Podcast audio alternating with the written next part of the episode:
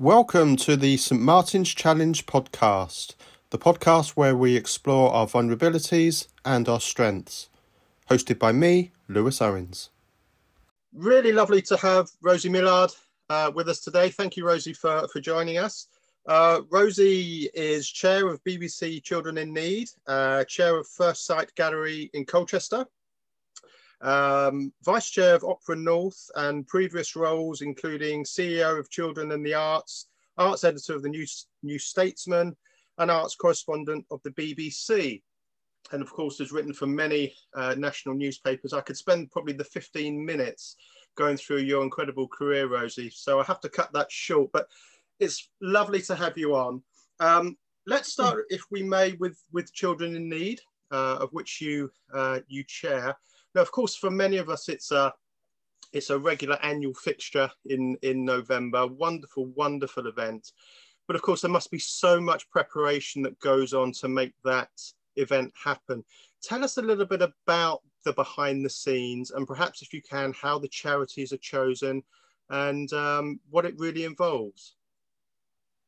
BBC Children Need operates all year round, and as you said, the, the week long appeal, which culminates in appeal night on the BBC, is really just the tip of the iceberg.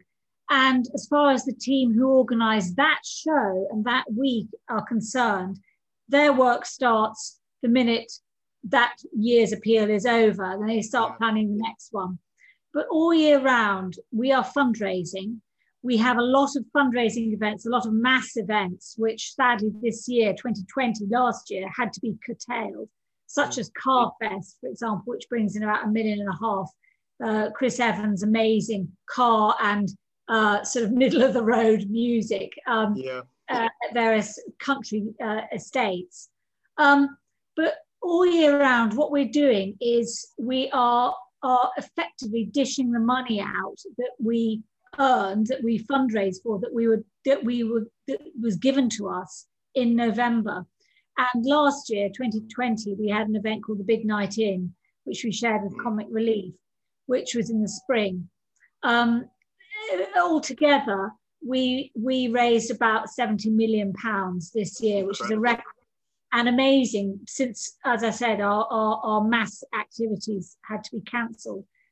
And then we have we have key moments in, in a calendar year where we give out our grants and where we, where we assess the applications from over 3,000 charities across the UK and decide who gets what. Um, very sadly, a lot of applications are turned down. We can't give everyone. Um, but I think that, and we and we also our grants are not enormous. We don't give millions of pounds to one charity.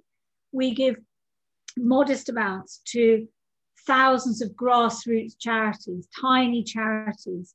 Typically, we will fund a youth worker or someone to run a youth club. We, mm. we typically fund, we do fund swings in playgrounds a bit still, but mostly we fund actual human beings to interact with young children, to interact with bereaved children, to help children who are anxious, lonely, frightened, um, uh, to help children in poverty. We have a big, uh, we have our own charity called A Million and Me, which helps with uh, children who are suffering mental health issues. And we also fund something called Emergency Essentials, which we give about three million pounds a year to. We could give all our money to this, but we, we don't. Um, uh, emergency essentials is, is for families in crisis who move to an area and don't have a washing machine or don't have beds. Sure. Um, uh, uh the or an oven. Uh, yeah, we we we use this money to provide things to help families get back on their feet, to help them live a, a, a, a, a life with with the, the, the modern aids that we all take for granted. Because if you have a small child who goes to school every day in filthy uniform because you don't have a washing machine, hmm. that child is going to be bullied and that child is not going to have as fulfilling a school experience as, as another child who does have a washing machine would, sure. would have. So that's very important. In that, we join with other charities. um, such as the Children's Society, to provide these things for families in crisis. And I think another important thing we do is we, because we are so trusted and because we've been in, in, in this area for so long, we have a kind of integrity, we have an authority. Um, so if a donor sees that we are funding a charity up in Aberdeen or in Hull or in Plymouth, yeah, and there's a poster on the wall saying we are supported by children in need, that donor is possibly quite likely to join in and to and to to give subsequent funding. Mm, so it's got that, that stamp of authority, hasn't it? The, yeah, the reputation like and the recognition. Yeah, yeah, yeah. It must be incredibly humbling, Rosie, to to see all of these these children's charities that apply for funding and, and as you say also frustrating because you cannot support them all it, it, must be a very very difficult job to, to decide well we're very fortunate in that we have a brilliant team and we have in every one of the nations and regions we have a we have a, a, a, a committee um, chaired by an independent chair uh, made up of volunteers who assess the applications and these people are absolutely terrific. And they are drawn not wholly, but, but mostly from the charitable sector or from the youth sector. So they're people who, who know about drug problems in a certain area or who know about the lack of um, the, the, lack of opportunities in a very, very rural area or the difficulties with transport, they will have an innate understanding of the particular problems in that area and therefore they will be able to direct the money appropriately. And that's that crucial. That's crucial, isn't it? To... Crucial. On the groundwork, we are not in some ivory tower yeah. giving money out to we don't know. Yeah. We are on the ground, um, connecting with with charities in a very real way. And I always say you're never more than I'd say a kilometre away, wherever you are in the nation, from a children in need funded charity. Uh, you know, we pro- we are probably grassroots. Yeah. And that's very important because, because the majority of people, yeah, we raised 70 million pounds this year. The majority of donations hover around the 20 to 30 pound mark. So as you can imagine, that's an awful lot of people giving 20 to 30 pounds, which is not an insignificant amount of money, but it's not thousands. So therefore, one knows that the amount of the people giving are across the nation. It's a mm. properly supported British charity. And that, that's very uplifting, isn't it? When, when, you know the year that we've had, you mentioned that some of your activities have had to be cut out, and so many charities are struggling. Um, but to see that that human spirit come out to the fore in, in times of need, it really does give us hope, doesn't it? Yeah, and yeah. as, as we go through into another, people are really generous. I've written yeah. if you give if you give above a certain amount of money, you get a letter from the chair and uh, okay, well, that, that's an incentive in itself, Rosie, isn't it? Yeah, it's kind of like if you if you're giving if your if your money is in four figures, you'll get a letter from me. And some people have given six figure sums. Um, incredible. Absolutely. So they get amazing. two letters from you then, Rosie. They get they get an extra big letter. Do they?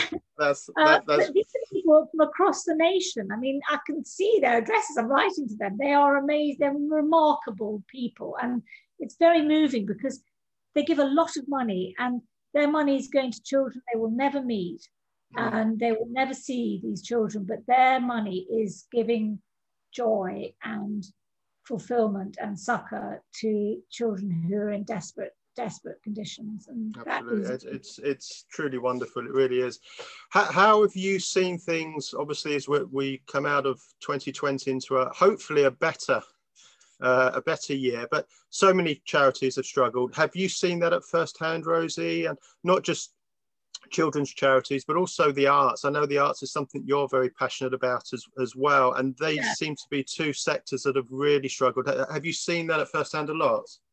Yeah, I, I absolutely have. I mean, I've seen it as a as a member of the audience, as a partaker, and as a as, as someone who consumes art. Um, I've had, you know, cancellations and, you know, tickets I've not been able to take my children to uh, events at Christmas, shows I particularly want to see, exhibitions I want to see.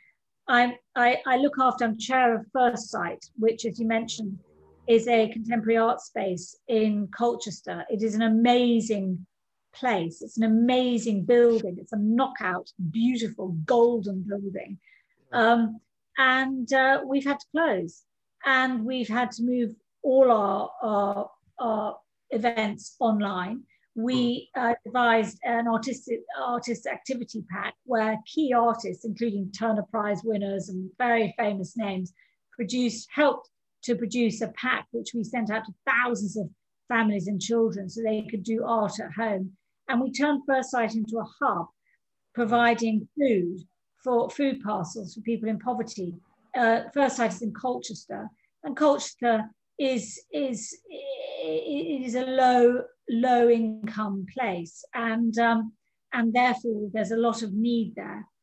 Um, we've had to cancel. We, we, we had to shut we had to shut down effectively, um, and it's a very it's a very popular place. It's a very popular place for community. It does a lot of community work. We have we have a project called um, Holiday Fun where we give uh, children from disadvantaged families free lunches and they do a bit of um, sport and PE uh, organised by Colchester Football Club and then they do some art organised by us and it's it's very it's the health service funds us.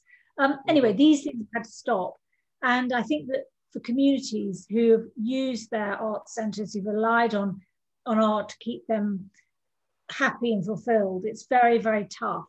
It um, is tough, and, and, I think in these times we, we need the arts and we need music and we need culture more than ever, don't we? It's, it's yeah. something I mean, that we North, thrive on.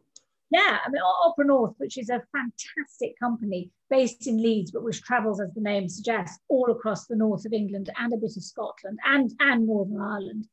Um, we, we've been doing a thing called From Couch to Chorus, where people at home have had choral training from our brilliant choral master and have all managed to, to, to, to express themselves to sing wonderful choral pieces. And that has been very successful. But it's mm. not, you know, we've, we've, we've, we've had a lot of, um, you know, the, the income of, of Opera North, which um, relies quite a lot on tickets, uh, has has seen a bit of a flatlining, I should say, yeah. um, as as all the other large subsidised and private um, theatre companies and opera companies yeah. have. Well, let, us hope for for better times ahead. I'm, I'm not quite sure what the uh, the news is going to bring us uh, shortly. I, hopefully, it's not too. Uh, uh, not too alarming in terms of, of, of, more lockdowns, but let's hope that the arts can rekindle itself because we we need it, and let's hope that the charities that are struggling get the support they need, uh, and obviously the, the help think, that I think people have responded. I think people have responded both the charities in terms of their incredible generosity and to the arts. You know, there, there have been some donations to the arts, and I think that people have realised how much they need art and creativity in their life, and they will flock back yeah. when the reopening happens. Which I, I, think, I think, I think they will. I, I think people are, are, chomping at the bit to get back. They need it. it. It's something missing terribly in their in their lives, and um, you know, I know so many artists, so many musicians that are just so supremely talented, and we, we need oh. them. And um, no, you know, I know, no, I know. It's so, so how how have you been keeping yourself fit and well during the lockdown? Because you are an avid runner, aren't you, Rosie? And, yeah. and I see your your personal best, and you put most of us to shame. I also read. That, did you run the Great Wall of China Marathon? Yeah, yeah. That sounds crazy. T- tell us about it quickly.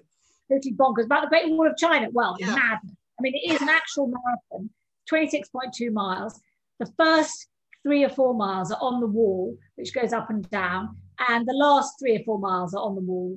Uh, and in total, you run 5,000 steps. You, you go up and down 5,000 steps. And then you have in the middle, you have about 20 miles running through Chinese orchards and building sites and kind of like long, long roads. Only about 500 people do this bonkers marathon. And I can say the winner did it in four hours 20 which is uh, uh, for anyone who's not a, a marathon bore, um, I must tell you, four hours twenty is a kind of decent, a decent yeah. finishing time for an average runner.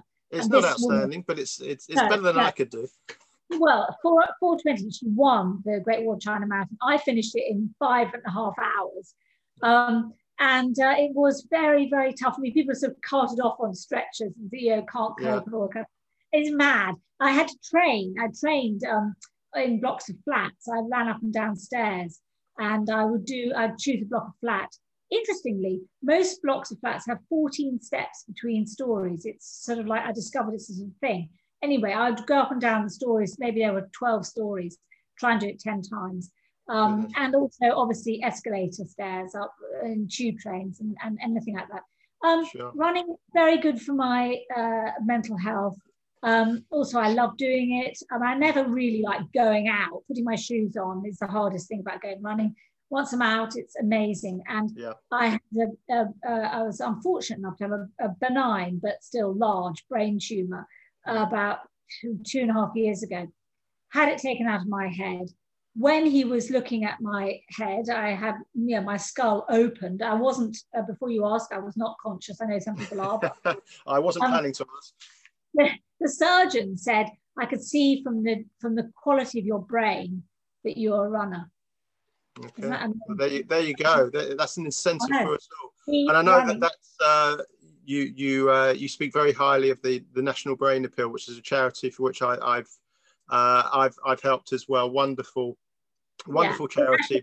I did I did the London Marathon for the National Brain Appeal six months after having a, yeah. A, a, a, brain, large brain tumor removed from my head, and I did it in three hours, fifty-eight minutes. And so, that, and I think that that is a salute. That's, that's pretty. That, that's pretty good, Rosie. That's that's pretty that's good. Salute, salute, to the National um, Neurological Hospital in Queen Square. Which Absolutely. Was, well, let, let, us end this. On, you know, we're coming to our 15 minutes now, which is always frustratingly short. I could I could talk for a lot, lot longer to you. Right, I really could. But um, are there a couple of charities that you want to give a particular shout out to? Some charities that are particularly meaningful to you?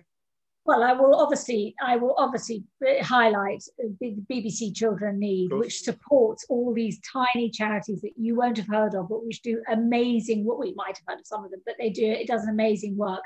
I would also like to, to big up National Brain Appeal, uh, which is remarkable. And also, I'd like to give a shout out for Brownies and Girl Guides. I ran a Brownie pack for, for 10 years. It, the, the, the, Girl Guide movement is remarkable and mm. terrific, and, uh, and it's a good thing to support. Fantastic. Well, three remarkable charities, and, and I'm sure there's numerous others that you, you could list as well. Uh, Rosie, thank you ever so much for, for joining us. I'm, I'm now actually going to Google the Chinese uh, Great Wall Marathon, not with any intention of doing it, but I just want to see what you put yourself through. Um, but it's great to have you on. Thank you for you know for, so for everything you do on behalf of, of the charities and the arts. Uh, keep well, keep in touch, and um, hope to speak to you again soon. Thanks so much. Bye. Thanks, Rosie.